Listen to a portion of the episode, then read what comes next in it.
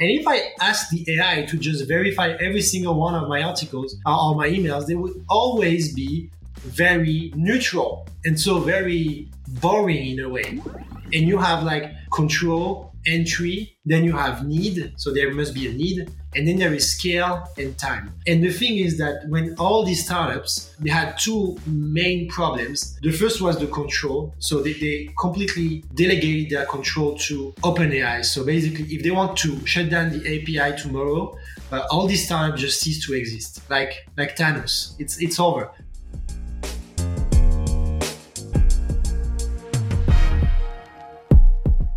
This is Louis from What's AI, and here's the second episode I received Jeremy Cohen, founder of Think Autonomous, a platform to learn about autonomous vehicle, and he also has a daily newsletter sharing lots of insights about AI your career, self-driving cars, and more. The format of this episode is a bit special. Here, I highlighted a dozen of questions and debate to talk about artificial intelligence in general. So you will learn a lot of cool things related to ChatGPT, artificial intelligence, the future of your own job, how to stay relevant in the AI era, how to cope with hallucinations, and more. I'm sure you'll love this episode. If you do, please don't forget to leave a like and a 5-star review depending on where you are listening to this episode. Thank you for watching.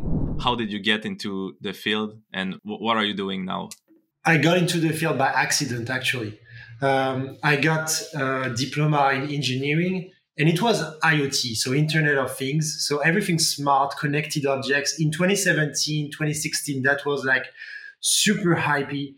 And and so I worked on that and I had an internship in a consulting company doing uh, that they told me like we have a mission on smart uh, i think it was like fire alarms or something like that in the house. And so that was perfect for me. I just wanted to go and, and try my bluetooth skills on that. And and the problem was that the mission failed or there was something like the client decided that we were not a good fit. Uh, so we were an entire team. And so i got uh, i got out of this project after like only a month. And they told me, okay, so we don't have anything IoT for now, but we have an AI mission coming. And it's going to be with a bank, and you're going to classify banking emails. And that was something like I had no idea what it would be about. The idea was that the bank is doing some chatbot. And so when you are stuck abroad, you have your credit card blocked or something like that, you just uh, send an email to a chatbot or send a chat and then they, they unlock the card or something like that. And so that was the discovery of AI. And then like a few years in the future, I, I kept learning about AI. I learned more about how to fuse AI with IoT. And I found that the best fusion of that was robotics and self-driving cars because it's like a physical thing, yet there is still the physical and the intelligence. And so I, I started working on the idea of becoming a self-driving car engineer. And in a nutshell, I became a self-driving car engineer and I worked on autonomous shuttles for a couple of years. Um, I worked on computer vision as well. And today I'm, um, I, I, built a company that's helping engineers and companies build self-driving cars. So helping engineers mean mostly helping them becoming a self-driving car engineer. I have a daily newsletter that people read. We have over 10,000 engineers inside. And there is um, the companies who also need help building their own algorithms. And so uh, we also do that. So that, that's the introduction in short. And uh, yeah. Awesome. So maybe we can start with the the topic that I have related to your your expertise and it's are autonomous vehicles really the solution to our current transportation issues in, in the various countries? Okay, so um, I think not necessarily. Uh, when I started with autonomous vehicles, the promise was that it would solve the accident problem and it will solve the traffic congestion problem and, um, and, and the pollution as well and so everything that derives from that.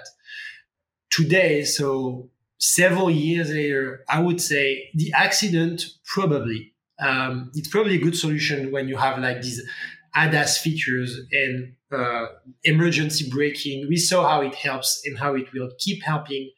Um, but I don't think like I, I, I got into several um, autonomous vehicles, including when back in January I was in San Francisco, so I could experiment with a lot of these uh, opening. Uh, they were they were driving completely in the open, and, and I, I, noticed that it does not necessarily reduce traffic. It's just another car. Uh, there is not this idea of having the car better or so maybe the accident, the reduction of accident will decrease traffic, but there is still the congestion problem.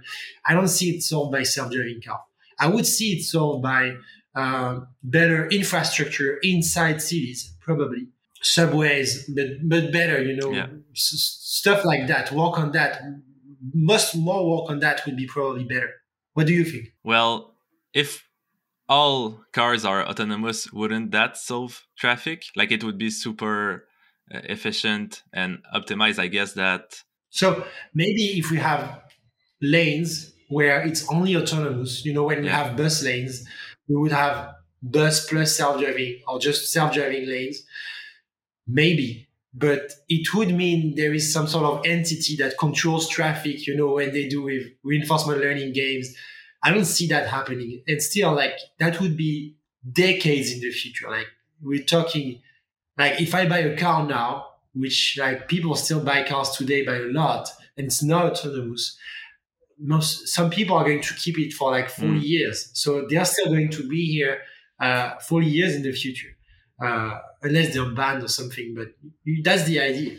But do you do you never see this happen, or just like in a very long time?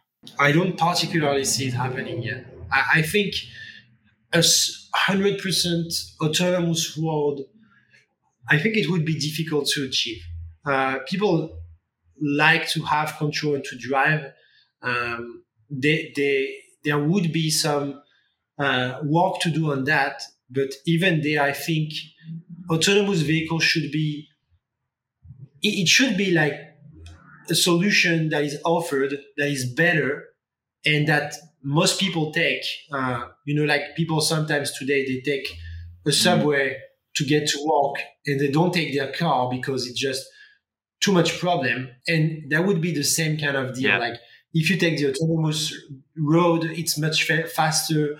Uh, you have no traffic light, you have no pedestrian, you just drive and you're, you're home in 15 minutes. And otherwise you can take your car, but you will be in traffic, you will have these issues, you will have these regulations, you can get into accidents, you can get uh, into all of that. Maybe it will be more expensive with the insurance.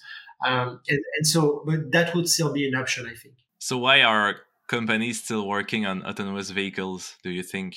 like because that that's that's a solution we need that's something that we want like this idea of the the additional lane uh, that's incredible yeah. if everybody like if we have a city where we have maybe uh, a part that is designed for walking and a part that is designed for cyclists and another for autonomous vehicles.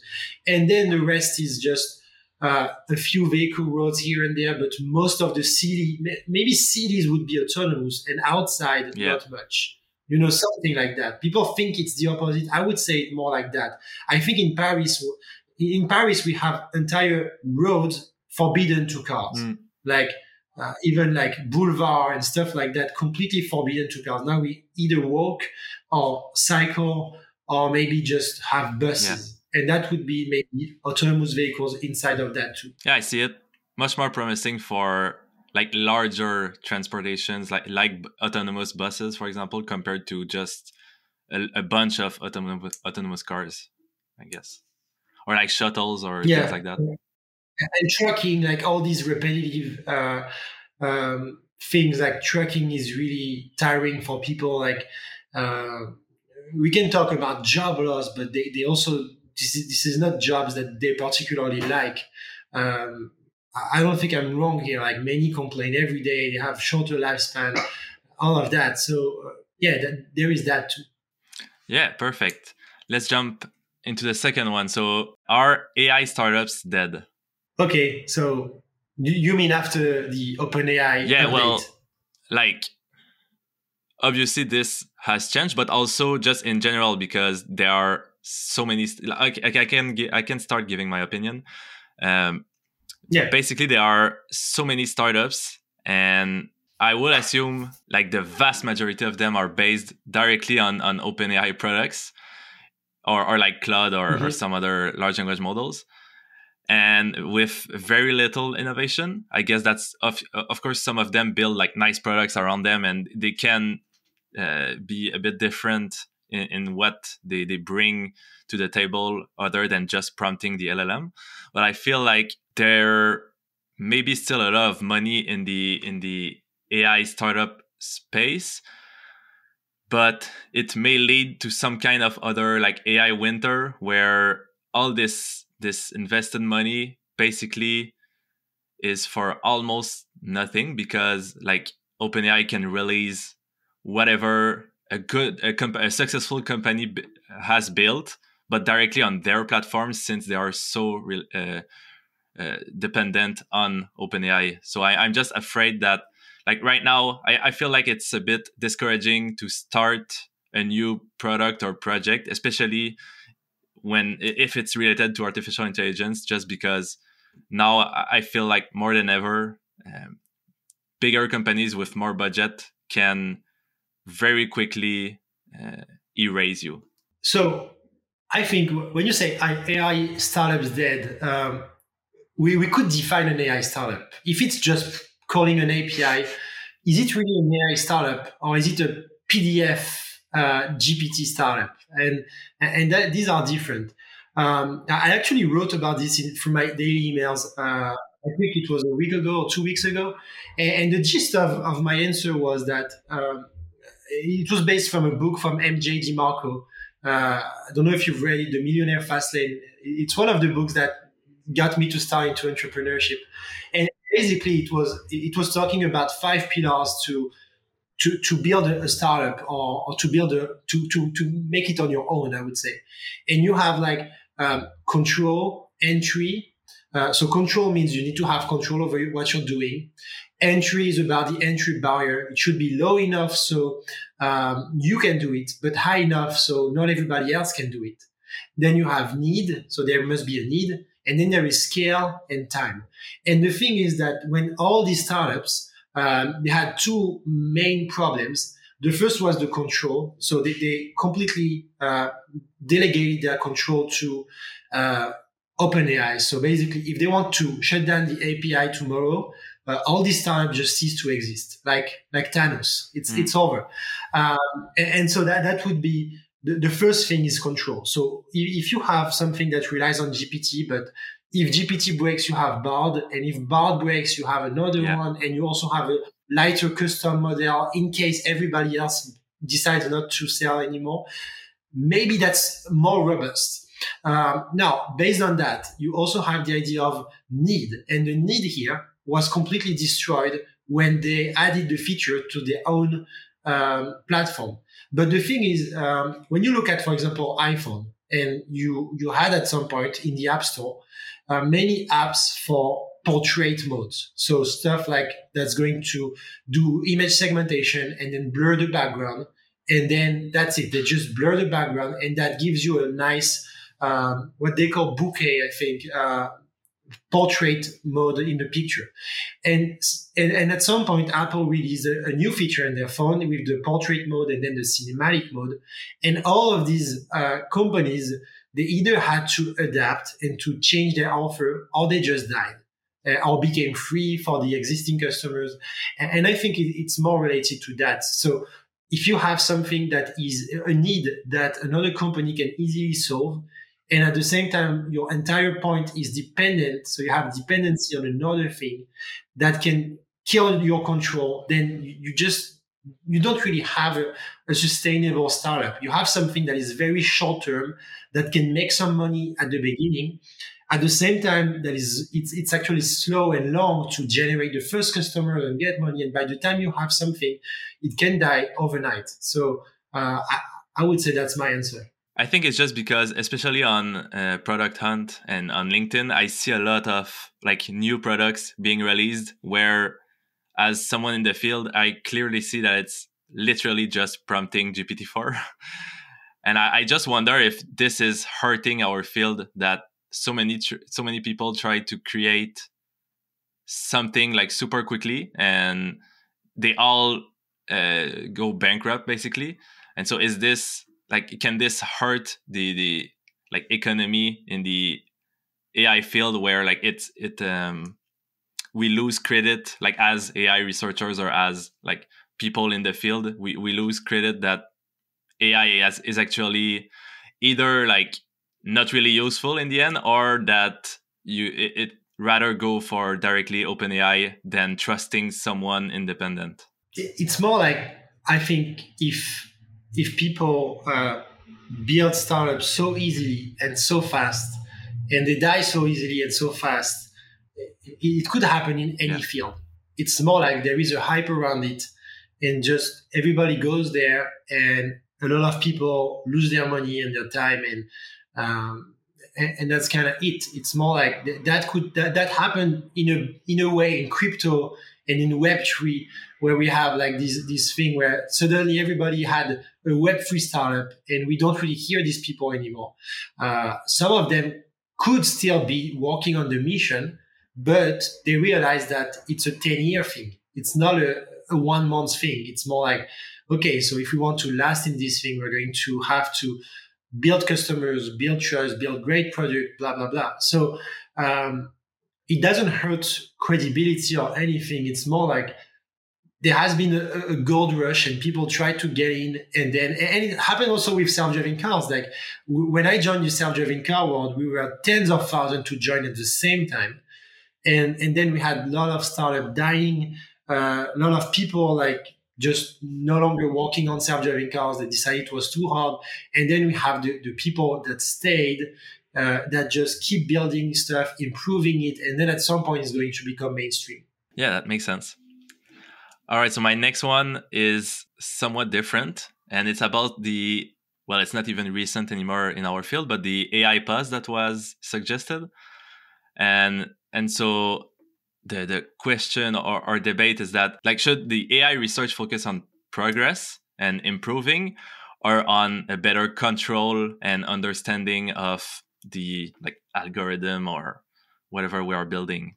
That's that's a tough question, uh, especially since uh, I don't personally know people who build who build large language models like that or who have this uh, big control because mostly it's like I think it's like a few companies that run the entire thing, right? Even the other startups are acquired, so should they focus on progress? It's not progress; it's more like um, competition. And if they don't do it, somebody else will. So they have to do it. And control is like, how can they do it, but it doesn't cause trouble? I don't know. What do you think? Uh, I think it's like two sided. Basically, I agree with you for the companies. They, they don't really have a choice. They, they need to to improve and to to go forward and just yeah always get better results. But at the same time i think that it's uh, the government's role to invest way more in having like the best ai researchers and uh, more technical people to like quickly iterate and build better laws and like force the companies to in, in some way to ensure that like their model act a certain way or like all, all, all this stuff i think it's more from the the government side that needs to to mm-hmm. invest more and to control more and yeah. like that i think would would make a, a, good balance between the two so why are they not doing it because it, it seems obvious that government should get involved and say and, and start giving regulations so is it because it's super slow to create regulations or or do they just not want to get there because there is something else that they don't uh, that we don't suspect at our level? Yeah i don't have the answer but i guess it's just always extremely slow. It's, it, it always has been. And in the opposite i think ai is changing like faster than anything we've ever seen. So it we, yeah. we see it even more now and i feel like it's it's time for a change. Like it's now more important than ever that that the government changes and and act uh, in more in a more agile way and and act uh, like companies like uh, like in the worst case creating uh, laws that are too restrictive and then changing them rather than like waiting and analyzing and in the end creating some law. Plus, just for them, keeping up to date with what's happening yeah. is very difficult. Uh, I think they hire people, but still, it's like j- just understanding how it works. Um, because you need to understand how it works to put regulations mm-hmm. on that. Otherwise, it's very complicated because you get answers and you don't understand them.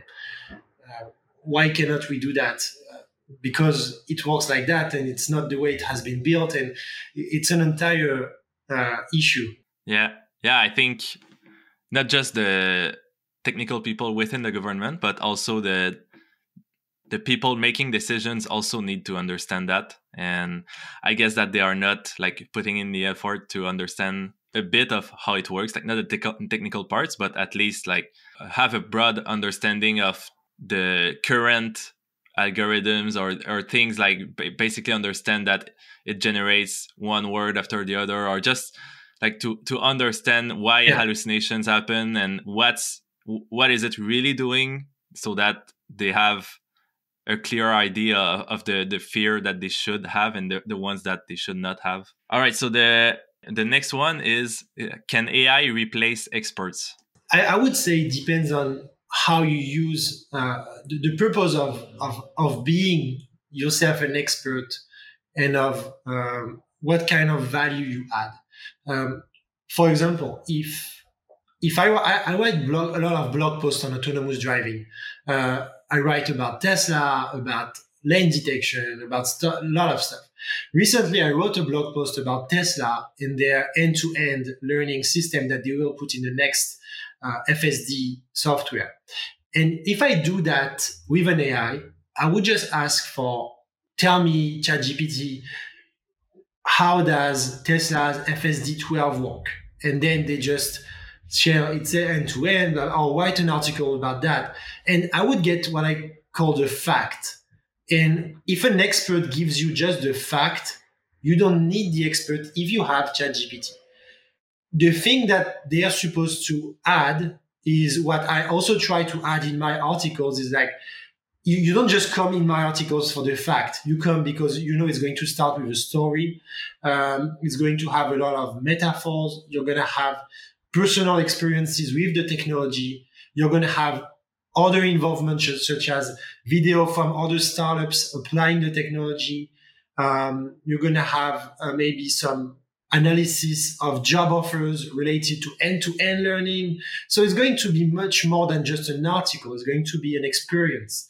I think I see it that way. Maybe other people don't, but I, I, try to make it that way. And if you call an expert and you say, Hey, should I take paracetamol with this medicine? Then maybe at some point you can look it up on Google and just have the answer. And you still need a, doctor to do it. Like today, for example, we still trust the doctors to tell us, even though we have Google, we don't really naturally just go to Google when we have a medical question. At least I don't. I don't know about you, but um, I have a two year old uh, baby, and basically every time I have a question, I prefer to ask the, the competent human.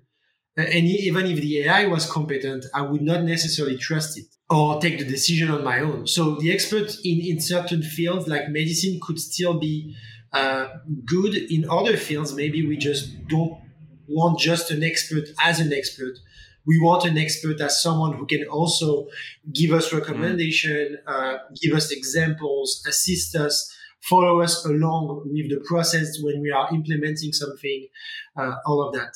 And what do you think if we like hyper personalize the artificial intelligence, or even if it impersonate someone like that? Would this change anything? I still don't think it's going to work. I think we are built to trust humans and to to talk with humans and i think it can be a great wikipedia uh, replacement or great stuff to learn stuff or to validate some answers to rewrite some things sometimes I, I, try to write stories for my emails and i don't have a lot of vocabulary in english yeah. right i'm not non-native english speaker so i cannot describe my room the way an AI would, um, or just a novel would.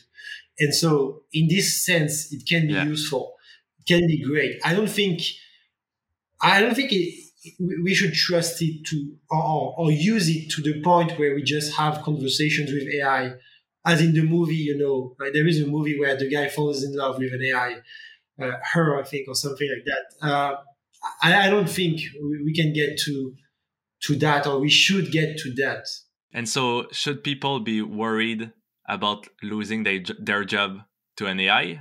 If their job does not necessarily add value or value that cannot be easily automated, uh, yes, they should be worried because uh, we today build cars through automated factories with robots. And that's how cars are built today. We don't have uh, a million people going somewhere in a factory and manually assembling stuff. And, and, and, fortunately, we don't have that today. And I think we will say that in the future for other similar jobs. Like, fortunately, we don't have to, to make people just drive thousands of kilometers every single day uh, just to deliver some stuff. Uh, fortunately, we can have a self-driving car doing it. And, and that can be the, the same for many things. And for the others, like we want to focus on humans. Would you have not a tip, but any insights for anyone, regardless of their role, to study or like figure out if they are replaceable or not? Oh, that's a great question.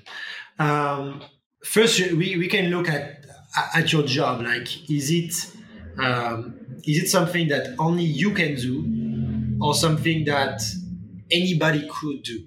So that that's an important question first.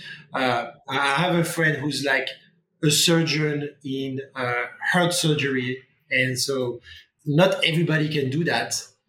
And um, and if we have expert robots doing it, it's not going to be for a lot of cases. Maybe they're going to be assistant in that. They they already use assistants for robots for that, so that's already impressive. Uh, but but it's not easily replaceable. Um, accounting can be easily replaceable up to the point where you need advice and then you need to ask someone. Um, I, for Think Autonomous, the accountability is uh, is digital. We have a I just have a software. It's online. It's easy. There, there is not much to do. Um, I would not trust someone to do it if he had just the, the old paper and then I have to send him the invoices by mail or something like that.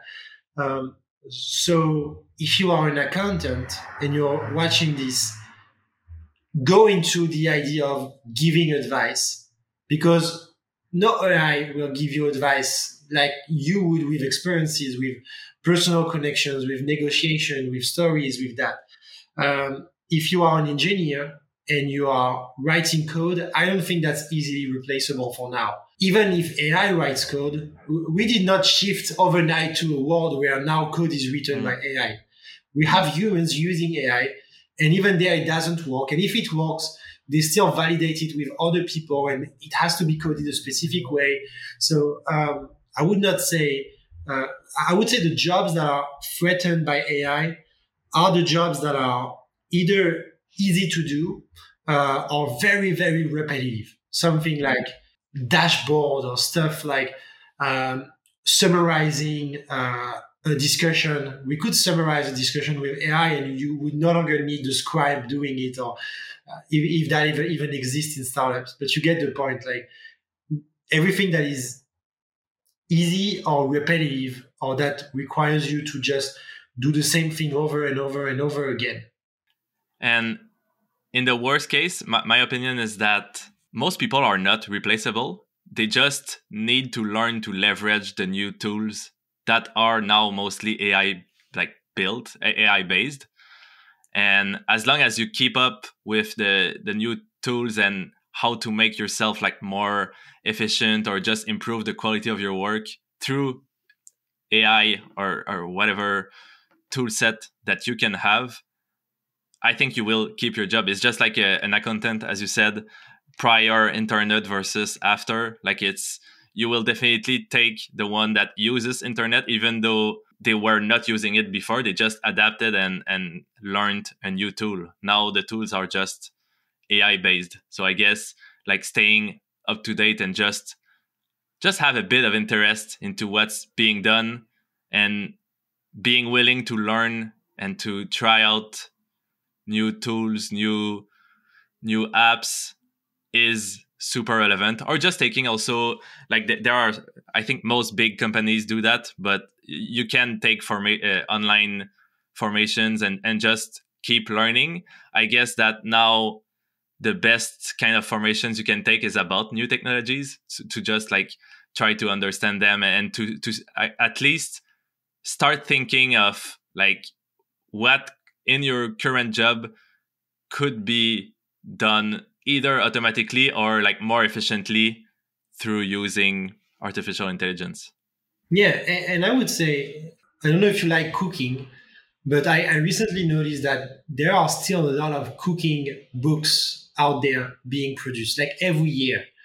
Um, there are tons of books about uh, how to cook for vegan, how to cook for that and that and that. And even though there are thousands, there are still hundred more every year.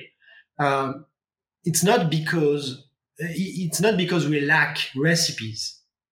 It, it, there is no lack of recipe. We just want the angle of the people who are writing these books. We just like this chef and this type of thing. And and if you ask an AI, can you write a recipe in the in the style of that and that would just not work we would still buy the book and we would prefer that so it's important to understand that i think that's an opinion but we don't build ai to replace us uh, everywhere we build it to replace us where um, it's it's it's too repetitive for us to do something or it's costly or it's not uh, funny to do or we, we saw it with AI generation for images before, like at the beginning of my, you can actually see it today on my website. You have like some courses that have been built, uh, the, the illustration by a designer, some by AI, and some by the pre-AI world when I was buying stock pictures and I would pay like 20, 30, 50 bucks for just a single picture and that was quite ugly now that I look at it. I, am saying, wow, do I really still have that on my website? And, and, and so all these people who are buying stock pictures, well, now it's going to be complicated to sell stock pictures because if you want a picture of a road, you don't need to pay 50 bucks to get it. You can just generate it. Um, so the, the, the, I think what AI does mostly is that it, it levels up yeah. ourselves, what we, what we expect from a service, what we expect from anything. But if you have someone who's taking pictures of roads, they still have their jobs because there are still going to be people interested in their angle, like the recipe, the cooking stuff. In a, in a similar way, I, I was interviewed for a, like a local TV uh, program. They basically talked about the recent like controversy of uh, sport, the, the magazine Sports Illustrated that that used AI to create fake people and fake articles or like generated articles and, and fake people. And you mentioned that when it comes to an advice, it's definitely better to have a human. And so I guess that when it comes to creativity and to opinions, it's also better to have a human. So what what do you think of of the the potential of AI in such like creative purposes of journalism, art, entertainment? personally, I use AI a lot. I'm a creative person and I have a very creative job. I use AI a lot. I don't use AI to replace the way I write or my content or to try and imitate what I do. I really use it as an assistant.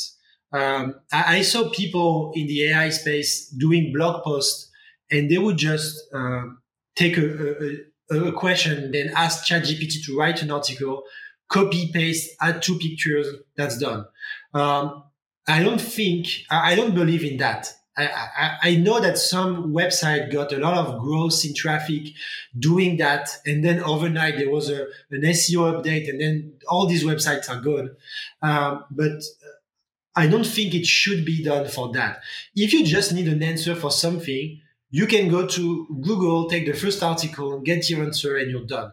Now, if you're writing creative stuff, if you're drawing illustrations or pictures, if you are writing um, stories, journalism, stuff like that. AI is just a way to either rewrite what you have wrote, or make it better, validate, uh, proofread it, uh, or maybe just get the facts. Like, can you write a summary of how a convolution works? Give me three bullet points and explain it to a 10 year old. Yeah, that's great. Uh, you still need to tell it that it should be designed for a 10 year old and that sometimes I, I, use it a lot for metaphors.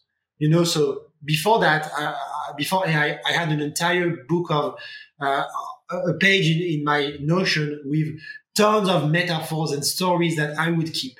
And now I no longer need it. I just say, hey, find me a metaphor about uh, in history about uh, how this connects to that. And I want it for an article based on that. And it will automatically find me great metaphors after maybe 10, 15 minutes. And that's what I'm looking for uh, when I'm asking AI some, for something. I don't want it to replace my writing completely. Uh, it's not going to be good. Um, and even if it gets better and better and better, people don't like fake. I think we genuinely don't like fake. We are repulsed by fake stuff. So when we create something, it should it should feel authentic. And I don't believe AI can be really that authentic.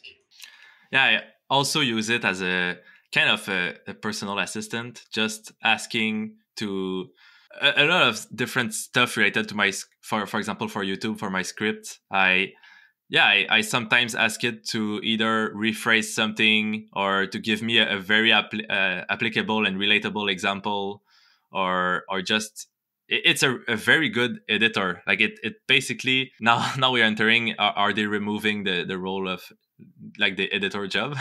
Maybe, um, but often it's just like a, a, friend that you can brainstorm with, and other times it's someone that mm-hmm. can help you to to yeah basically improve your text in, in many ways but it's and just uh, also generate images or ex- external content and it's just a very powerful tool as google is but much more efficient. I, I think it's a better yeah, it's just a better internet. Like you can you i think you can find anything you want on the internet. It will just take you time to read through all the relevant articles and then find the relevant example and then maybe adapt it a little to your use case. Whereas ChatGPT basically does all that and adapts it exactly to you eh, just automatically. So it's it's a game yeah. of time. Yeah. Yeah, definitely. So if you write articles that are just around facts, you you, you are no longer needed. But if you write better articles then we, we may want to be interested in reading you, uh, that would be the thing. Yeah. Hey, I am interrupting this episode to remind you to leave a like or a 5 star review depending on where you are watching or listening. This helps my work a lot. Thanks to anyone taking a few seconds to click on the like button. Let's get back to the discussion. So we we are talking about using AI for a while now, and this is a concern of mine.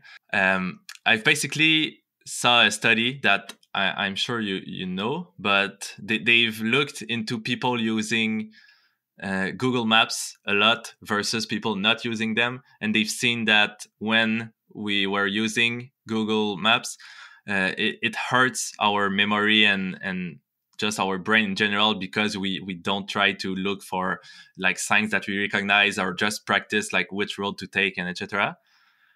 And I wonder if it is the same for like y- y- leveraging AI for any questions or, or things that we have to do and so my like question uh, or, or slash debate is will ai hurt uh, the human capabilities in general or is it like purely net positive just helping us? I think you could be right. Like i cannot drive home right now. Like i, I don't know. It's probably 10 minutes but i don't know how to get home. Um, it's i rely on Waze too much. And it's going to happen with AI. Developers will rely too much on it for to code. And the minute AI is not able to find the solution, and that happens. I, I tried many times to debug myself in code and it just it cannot. It, in some problems it cannot. It just doesn't know. It's obvious. It repeats the same stuff. uh, because it's been trained on a data set. And so when you are, the, the minute you are very innovative, um, or you, you're, you're, trying a problem that is a bit edgy, it may not know the answer. Um, then how do you do if you forgot how to code or you, you, your, your, brain hasn't been used for, for this too much? Um, that, that can be a problem.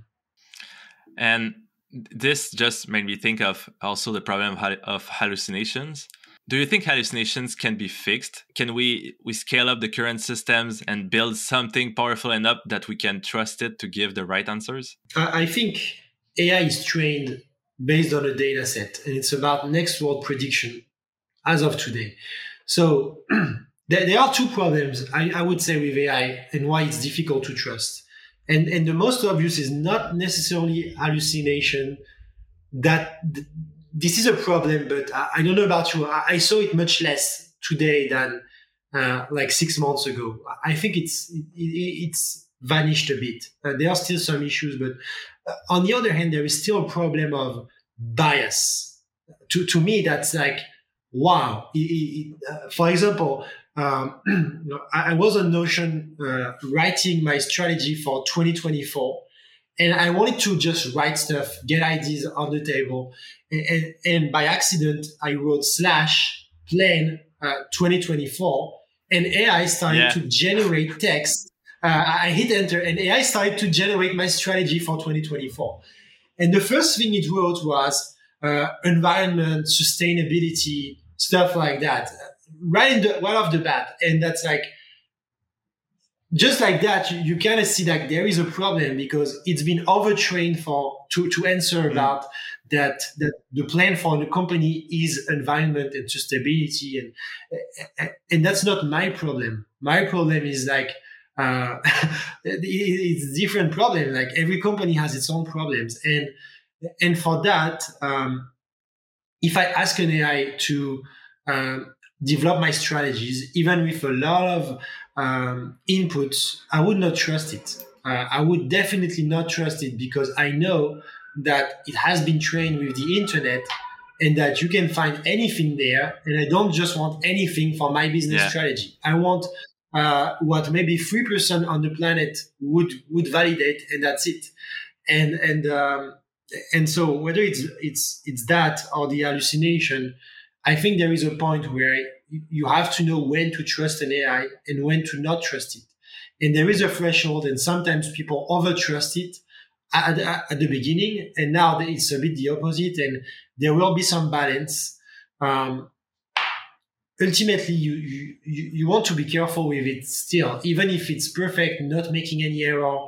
Uh, you don't necessarily know how exactly it's going to help or be helpful. If you need advice, like it's the advice from who? It's the AI, but it's been trained on a million people. So who exactly is it the advice from from someone in particular or a group or a forum uh, and based on the forum uh, on the way they do their stuff on their political orientation it can be totally different and not suited to you yeah and hallucinate I, I guess that if we keep with like the current transformers transformer based architecture we are just doomed to having hallucinations because as you said it's next word prediction so it it doesn't have an, a good understanding of the concept and of of like things. It, it just knows what's the best next word to say. It's it's definitely not like for example i can right now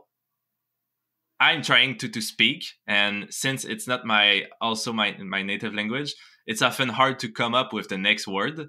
And so I just choose another one, or I, I just skip it, and the phrase, the, the sentence still makes sense even though it lacks a word.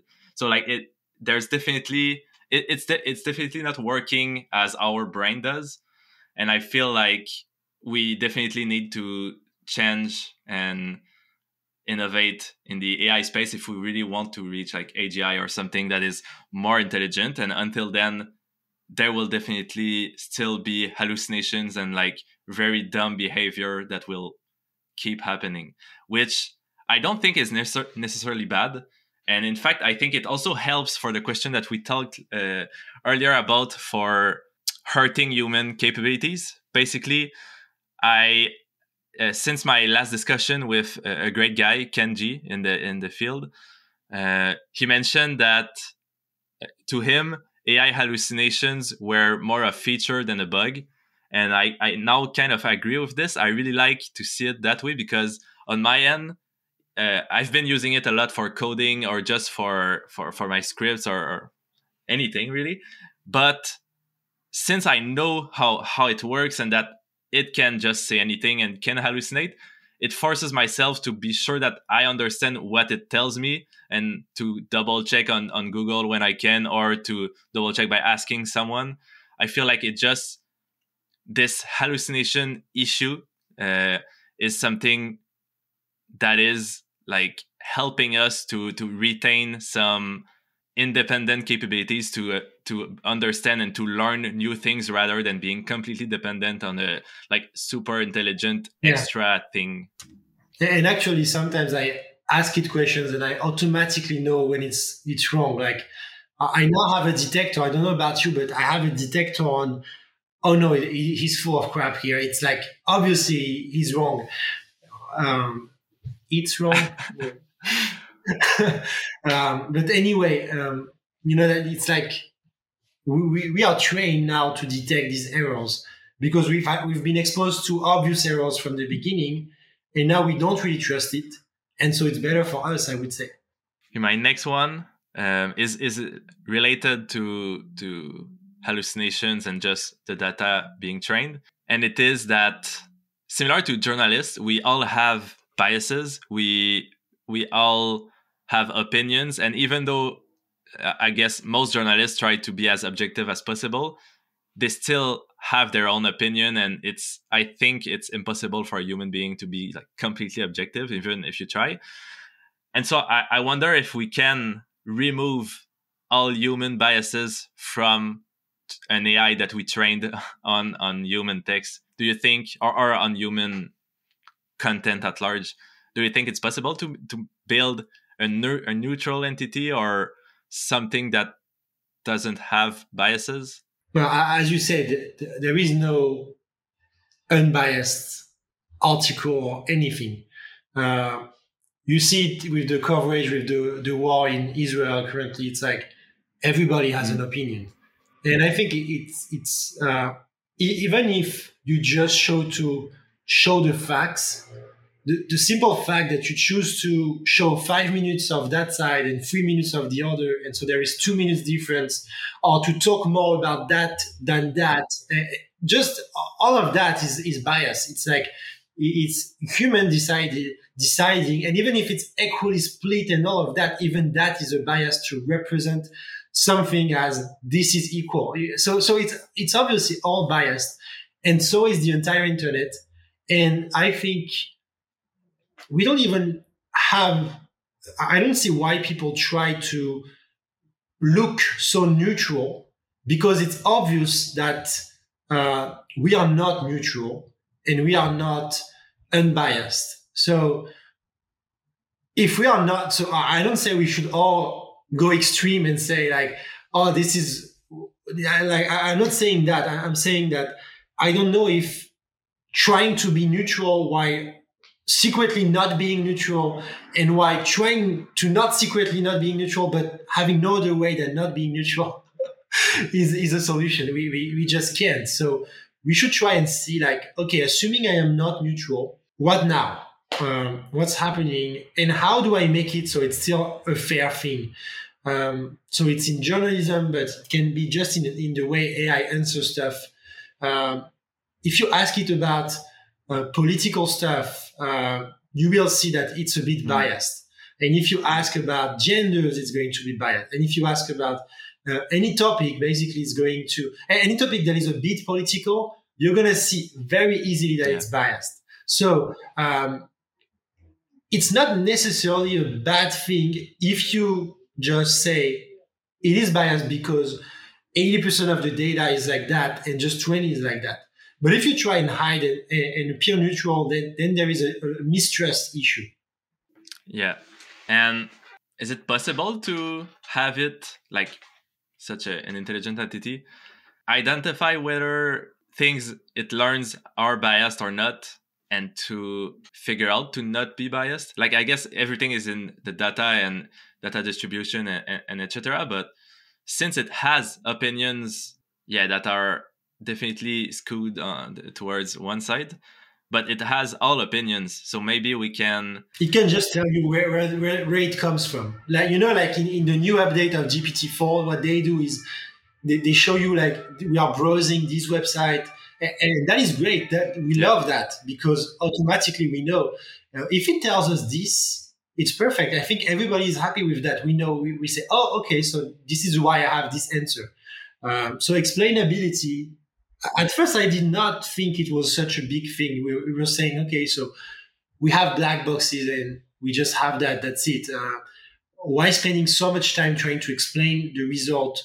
But I was in a very self-driving car scenario where I would say I don't see a point in explaining why we classify this as a stop sign. Uh, it's a stop sign. We have the features. Just move on.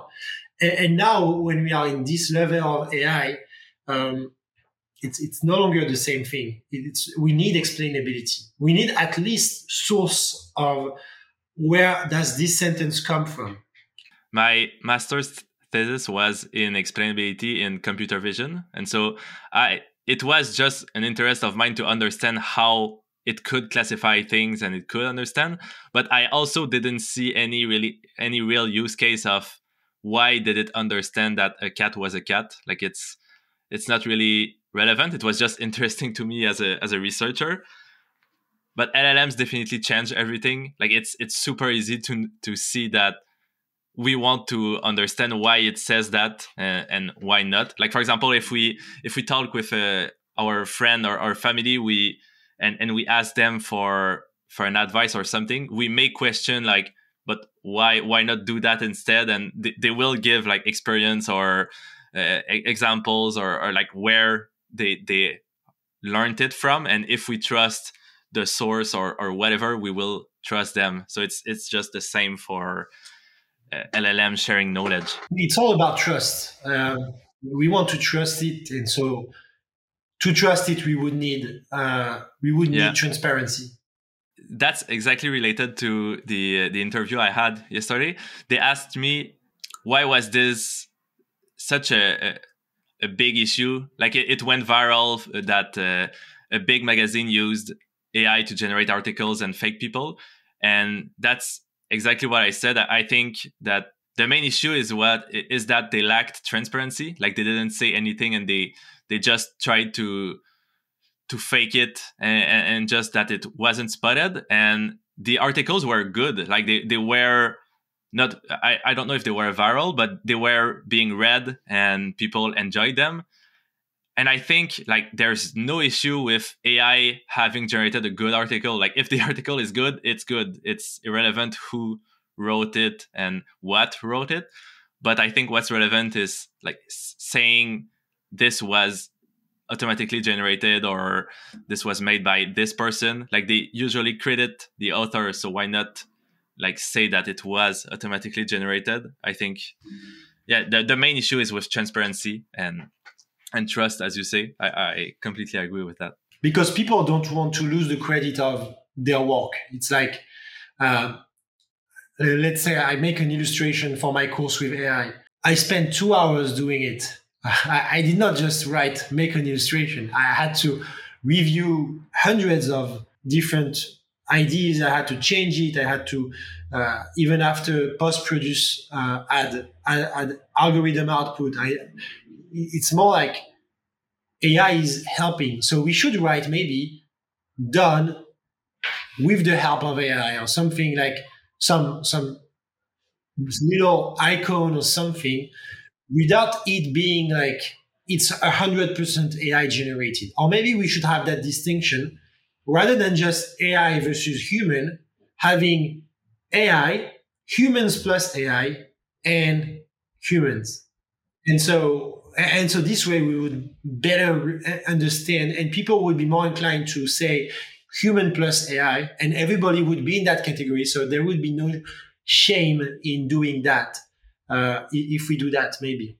Yeah, I, I had a discussion with uh, the VP of editorial at Hacker Noon, which is a platform to share articles, and and they they were in the they were going to add tags, specific tags for like AI generated or AI edited articles, but not forbid the use of AI. Just like be super transparent that it was either generated or edited with artificial intelligence. And I think that's just that's just perfect. Like if someone doesn't want to do to, to have like any AI thing in, their feed, they will just like unclick that tag and have only human written articles.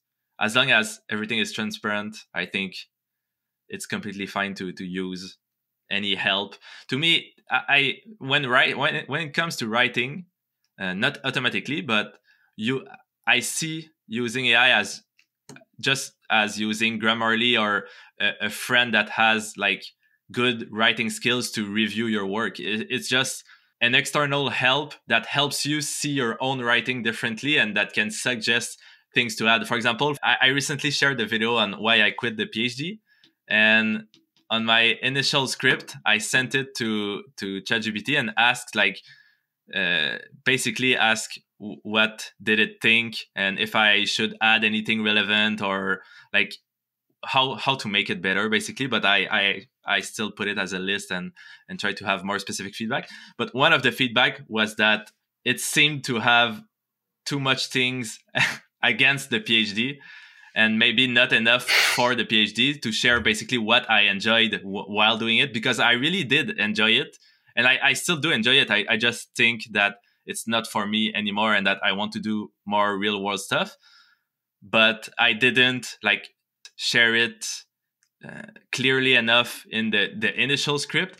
And without this help, this external AI help, I would just have shared maybe a very like negative video about the PhD, whereas it was not my goal at all. I, I, I still think it's super relevant to many people, just not for me. And so, anyways, I it it was like amazing feedback to improve the the quality of the the video and the value of it. But I would say it, it is biasing you to go neutral, and and I would say, for example, like uh, two days ago, I was I was launching my course on bird eye view, uh, which is a, a, way when you have self-driving cars, you look at you know with the image and you have vehicles and all that stuff, and then you just want to have a bird eye view from the top, so you can like have the understanding of the context and all that. So we use that a lot in self-driving cars. And at some point, uh, I wanted to write an email, the last chance email. So you know, I have a series of email I send maybe uh, five or 10 of these in, in a short period of time where I'm going to send stories and stuff about bird eye view and people love reading them. And, and at the last chance, so what some people do is just say, Hey, last chance, buy my stuff. And I wanted to write a story about a plane taking off and people just not missing the plane. And so I wanted to have the story between some kind of general and and the and the assistant or, or someone like that and then have the general being super angry that the assistant wanted to leave now and not wait until midnight, which was the, the, the moment the, the, course would close. So uh, I don't know if you follow, but the idea was basically I wanted to do some kind of mean stuff where uh, where the general was super angry and saying we are going to wait for every single one of them. They have five minutes to join the course, blah blah blah.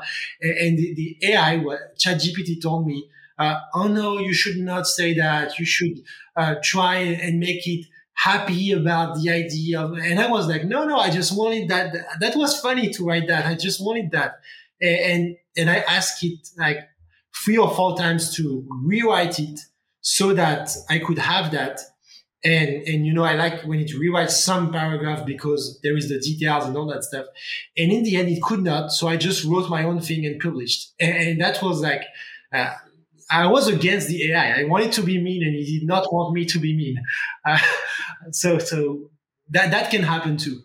Yeah, I I see how it definitely puts things more neutral or like uh, friendly. Yeah, I guess it, it did change my article, but I also like basically my whole thing is that I wrote a video on on my PhD like this summer, and I never published it because after after a few months uh, after this writing the script or like a few weeks i i was starting to think of quitting so i never published the video about the phd and what i liked about it. Yeah and it's it's just to say that i did have things to say for the phd and it just reminded me to to that it's it might be important to highlight some of it but i still it, it's not like a half and half video it's still definitely more on the on the plus side of the startup world and like all the things I do.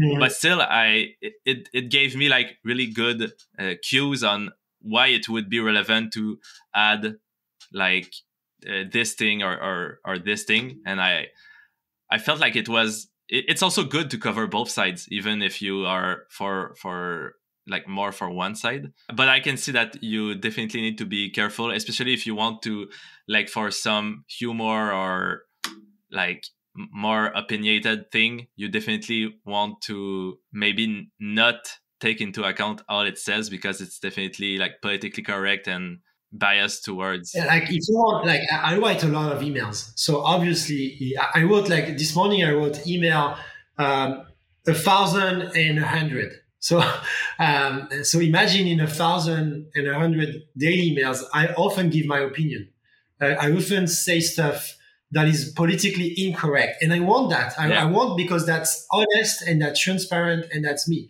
And if I ask the AI to just verify every single one of my articles uh, or my emails, they would always be very neutral and so very boring in a way. Um, because people like also, I'm convinced that if you did a video 100% against the PhD, that would probably, in, my opinion, be more interesting. And then maybe you can do one for the PhD. But you know, when, when you're not like, when you're saying what you mean and you're not just hold, held back yeah. by, by something, what you write is often better. I don't know. Sometimes when I do videos or write emails or stuff, I have two modes. I have the fury mode when I just say anything that goes to my mind. And then I have the, the okay mode, the thing that is okay. It's like, going to pass everywhere. And, and always the Fury written email is always better. It's like, wow, we want to read that. That's interesting. That's engaging. We want to answer. We want to give an opinion. And the other is like, okay, so I have the good, I have the bad, I have the summary, um, I have the explanation, three bullet points. That's good. That's informative. Uh, so it depends on if you want the information, yeah. the fact, or like really the, the human side of it. Yeah. I have two last uh, question ish to to ask. Um, basically, in my case, it's a bit different for for the first one because my my father really likes what I do and artificial intelligence, and he's interested in learning about that, understanding AI, and he's now even using ChatGPT instead of Google. But other people like my mother or most of my friends do not use ChatGPT and I assume this is like the easiest to use, but they still don't use it. And so what do you think it will take for like the general population, such as my my mother or friends, to to use artificial intelligence? I have the same parents as you. So my father is like uh, he, he he loves ChatGPT and sometimes he the other day he told me uh, we have a DAL uh, there is a DAL now, and and I was like, so it's in yeah. French, but the, the word DAL is like he, he, just wrote, and I was like, what's a DAL? He said, yeah, that's incredible, and, and that was actually DAL E, the, the image generator. And but he, he was so excited about it, and he was using it, and he was changing his website, and he was trying stuff like that. And my mother, I think she doesn't even realize what that is. Um, but but, but what we have is if we want my mother or your mother to use it, first we would need a good reason for them to do that. The reason you and I use it is because it's solving a problem for us. That is that we need to go through 50 websites just to get an answer of something. My mother does not really have that problem. She likes going through some website and that's okay with her. She doesn't have a content creation job or anything like that. So she, she's fine with it. Uh, she's using AI when she's watching Netflix and using the recommendation yeah. system. Even if she doesn't know it, uh, this is what it is. Now, maybe at some point she will ask AI for some answers, but it would need to be like Google is trying to do when there is, you know, a, a sidebar and there is the AI answer. Like that, maybe very embedded, yeah. uh, almost invisible, like we don't know it's an AI, then it's mainstream.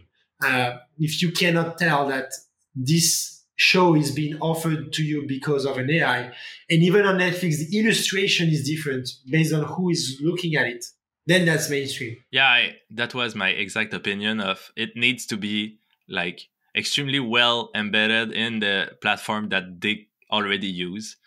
And I feel like even if it's super ChatGPT is super accessible, it's just a chat but a chat box. Like you you can just write anything and it, it will answer. It's still another application, another thing to to subscribe, even if it's free, and to to go on to to look for things. Whereas i assume that just just just like siri for iphone i guess like if it if it asks if you if it becomes more intelligent and uses ai like it, it does but if it is just become better and better people will be in fact using ai just by using their iphone so just just like the autocorrector i guess if they make it like more and more ai based yeah invisible yeah i think it's funny because we want it to be transparent, but it needs to be invisible to the user. Yeah, and and I think also there is this idea of you know the, the hype cycle, and um, so maybe we've been with ChatGPT early yeah. adopters, and our fathers are the, the middle that joins right now. And there is also like my wife now is using ChatGPT to ask questions. Um, and three, four months ago, she did not really know what that was and and maybe then there will be the late adopters that will just like it's just going to be too obvious not to use mm. it, too accessible, too like first solution offered versus searching the web, um, automatically present on every website, like the chatbots are right now. When you join a website and the, the support is now chatbot based, you, you can have that, um, and that will yeah. make the late adopters join. Uh, uh it's a random thing, but on my end, I managed to convert my girlfriend to use Midjourney for gen- oh. generating oh. images, but that was like before DALL-E 3. And I, I need to get on your level and and teach her to use ChatGPT or like when to use it. yeah, and Midjourney is actually yeah. also good. The, the only thing is that you cannot, at least for now, you, you cannot really use it to write uh, to, to, to you cannot write to it as you would mm. like to. Uh, I don't know if you've tried Chat GPT with DALL-E, but it's really amazing when you say just change that to yeah. that and it's going to work. And, and the other, you need to, to, to write some weird keywords. Like I use the keyword double exposure a lot. And so it's a keyword when you have two images at once. So if you say a cup of tea and uh, a garden and double exposure, then you're going to have a, a cup of tea like you know, maybe not that that but an eye that is also a portal and then you have the double exposure of like you have the eye and also you have a portal to something else you know i'm using that a lot and i don't like to use that word it's like it's complicated to for me to think of it and there are this is the only word i know so i, I use it everywhere and there are millions of words i should learn on Midjourney and and i just like every update makes it more yeah. difficult to use and to think of and there's just too much. And I think you either become a, you can become a, a pro at that, but at some point they're going to catch up on yeah. GPT, and so that's going to be useless. Yeah, I really like what what OpenAI has done with DALL-E 3, embedding it in in ChatGPT, and now it just like reformulates all your prompts based on the the what you asked, but also the conversation before and etc. It's it's it's just amazing.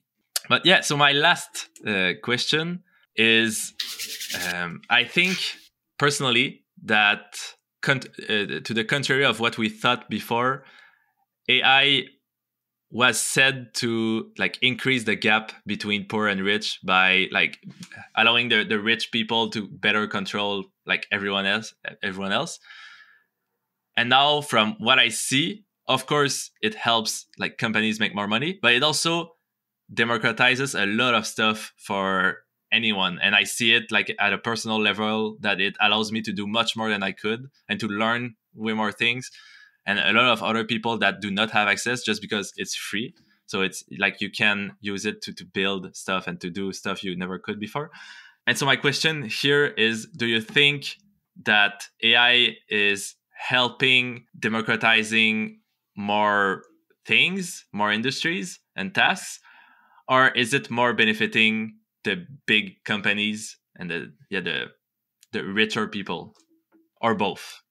I think I, think um, it's funny you, you talk about that because I was looking at something the other day and it was about rich versus poor and versus accessibility of stuff. And it said that basically in 1953 in the US, we had about 1% of person of people that were very wealthy, uh, 4% that were financially secure, 15% that were completely able to retire. So you're like 20% is incredibly good. And then 80% is like uh, struggling, mm. a bit broke, almost broke. Uh, they consider themselves like very middle class, humble, all of that. And in 2012, they ran the poll again. So that was 1953. In 2012, they, rolled, they, they ran the poll again, and it was exactly the same answers. Like, even imagine everything that changed in 50 or 60 years, everything that changed. It's all much easier. Um, it, it's all like be, before that to, to just like for me to run my job in the 1950s that like other than the idea of self-driving cars, just teaching innovative stuff to engineers, yeah. that would be crazy. And, now I, I have all this potential, all this AI, all this stuff, and we still have the same ratio of rich versus poor versus middle class versus that versus that. We still have everything the same. So I don't think that more access to more information and, and more access to more tools just close that gap. I don't just, just looking at the data, uh, and unfortunately, we, we don't have, uh, we still have like 20% uh, being extremely wealthy and, and, the other like struggling, and, and probably we will have that uh, with AI as well. I don't, I don't think, I don't see a reason why this would change uh, because with everything that we had in the past, uh, it did not change. Like internet definitely allows us to create some kind of product more easily than like physical ones. And likewise for artif- artificial intelligence, for example, if you just can code right now through using English rather than learning uh, JavaScript or, or whatever, it's also making it more accessible. But would you say that ultimately it's still, I guess, like the the distribution of people that are more entrepreneur versus entrepreneurial versus others that like I don't know that follows like school and the the more traditional path? Like is, is it because even if it's more accessible and, and, and easier to, to build something they just aren't willing to do it? And it's just based on like the human brain? No it's more like it's more like ai is not here to make you rich. It's it's not here for that. Um, you, you don't get rich by using tools or by using uh, more access to more information. Uh, you get rich by mindset. This is like, I think most people who are poor or who define themselves as poor um, is of mindset. It's like the simple idea that you use the word poor versus I would say broke. It's like there is one that is yeah. temporary and one that is eternal. Like poor is like I'm poor. That's it. There, if you say I'm broke, it's like I'm temporary struggling and I will get back. It's all mindset and it's all education. And so that's probably what we would need to work on um, rather than um, like education with money, with um, with, with how to uh, see yourself in the world, with how to see yourself learning stuff. That is, is I think, um, more important in making. And this is why, like in my emails, um, I'm writing a lot of what people call career emails, and and I'm writing a lot of that, like how to negotiate, how to build your resume, how to do that, all the the mind stuff uh, not really implementation, but more like uh, you should see yourself as valuable, yeah. all that stuff. And, and, and, people are like, hey, I don't want that. Like, get off with this email. I oh. just want the, the, the, hardcore technical stuff. Give me that, like, like the occupancy network and the 3D stuff. Just give me that. Don't give me the career stuff.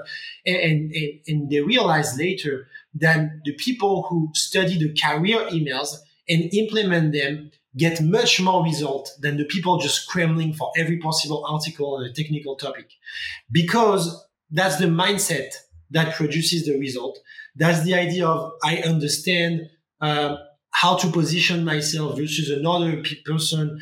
I understand how to say no when to say no. All that stuff is incredibly valuable. And we've had a lot with personal development where, where people i think it helped a lot of people. Um, but but I would say it's like much more efficient and a bigger reason of people who could become rich by their mind than just knowing how to use another tool. Yeah, I couldn't agree more. I guess that like everything is in how confident you are and that's just like there are many studies that just confidence is sexy basically and and just yeah, it, yeah, it, it allows also I think just by being confident, you you tackle more and you try things you think you couldn't do, even if, if even if you personally think you you cannot, you will fail. If you are confident enough, you will still try, and like worst case, you fail, and uh, that's yeah, I, think that's where the the power of mindset, as you said, uh, lies. Is it just allows you to push more and do more, whereas if you are not confident and you you just yeah i guess that if you if you lack confidence you will you will just try to do less and you you will give up before it succeeds just for example in my case i, I wouldn't say that it's like a, a big success, success or, or whatever but uh, my youtube channel works and after it's i think it took i don't know like at least eight months or more to get to my first thousand subscribers so before that i had like I don't know be, below a hundred views per video, and I did two videos per week or one, like sometimes one, sometimes wow. two per week for eight months before it gave me anything. And that's mostly because I was fully anonymous. I didn't use my real voice. I used the text to speech instead, and it was extremely low oh, quality.